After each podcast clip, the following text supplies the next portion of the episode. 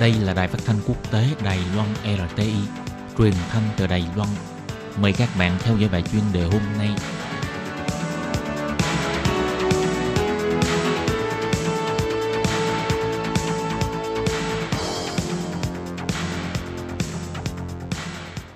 Các bạn thân mến, trong bài chuyên đề hôm nay, Lê Phương xin giới thiệu với các bạn qua bài viết Quý tộc độc thân và ký sinh trùng độc thân.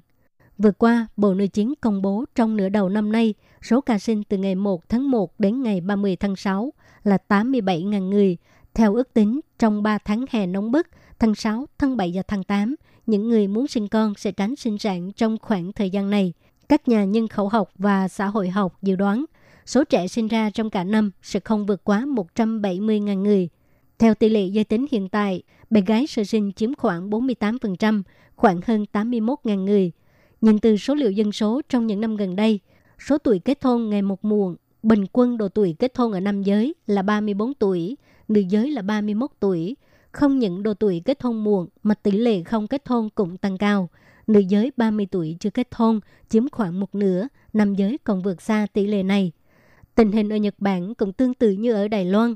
Theo số liệu công bố cho biết, trong những năm gần đây, có hơn 10.000 thanh niên nam nữ trên 30 tuổi chưa kết hôn, trong đó nam giới chiếm 60%, nữ giới chiếm 40%. Trong số giới trẻ này, có 60% nam giới và 80% nữ giới là vẫn sống chung với cha mẹ. Những người trẻ tuổi này do sự phổ biến của giáo dục đại học, hầu hết trong số họ đã tiếp nhận giáo dục đại học nhưng không có chuyên môn thực sự và không có cơ hội việc làm thực sự phù hợp với những người này. Họ càng không có sự tích cực nhiệt tình và kiên trì trong cuộc sống tự lập. Cho dù muốn làm việc, công việc mà họ tìm được cũng chỉ là những công việc tính lương theo giờ, như là làm việc ở các cửa hàng tiện lợi, cửa hàng bán thức ăn nhanh vân vân. Có một số người không ổn định được, cứ đổi việc, thậm chí là 3 ngày đánh cá, 2 ngày phơi lưới, cứ vậy mà ngày qua ngày. Dù sao cũng chưa lập gia đình, lại không có anh chị em, vẫn người chung với cha mẹ. Bản thân mình đồng ý, cha mẹ cũng hoan nghênh. Tiền kiếm được thì mua điện thoại, uống cà phê, còn lại thì đưa cho cha mẹ tiêu vặt. Đa phần thì người mẹ không nợ dùng, mà còn giúp con để dành dùng tiền.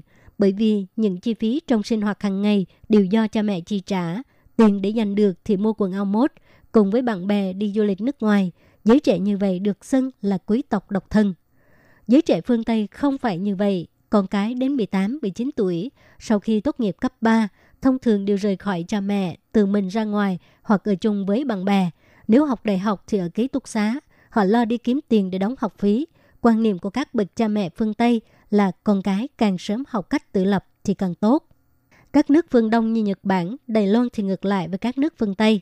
Gia đình nương tựa vào nhau, trước đây làm anh làm chị thì phải chăm sóc em, hy sinh bản thân mình, cha mẹ thì ăn mặc tiết kiệm để lo cho con cái.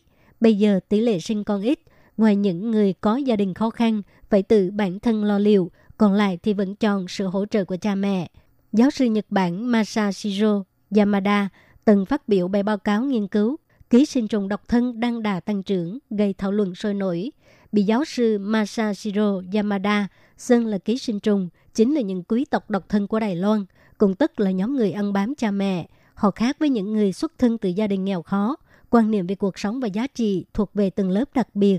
Không muốn kết hôn là do sợ trách nhiệm, sợ mức sống thấp, cũng không có khả năng xây dựng cuộc sống hôn nhân và gia đình. Ký sinh trùng không phân biệt nam nữ, đều không có làm việc nhà. Họ cho rằng mẹ là thư ký, là đầu bếp, là người giúp việc, còn cha là nên gánh vác trọng trách kiếm tiền nuôi sống gia đình. Quan niệm thật không đúng đắn. May là không muốn kết hôn, chứ nếu kết hôn rồi cũng không duy trì được lâu. Đây cũng là lý do tại sao tỷ lệ ly hôn cao. Ký sinh trùng độc thân của Nhật Bản và quý tộc độc thân của Đài Loan tuy tên gọi khác nhau nhưng bản chất không có gì khác nhau.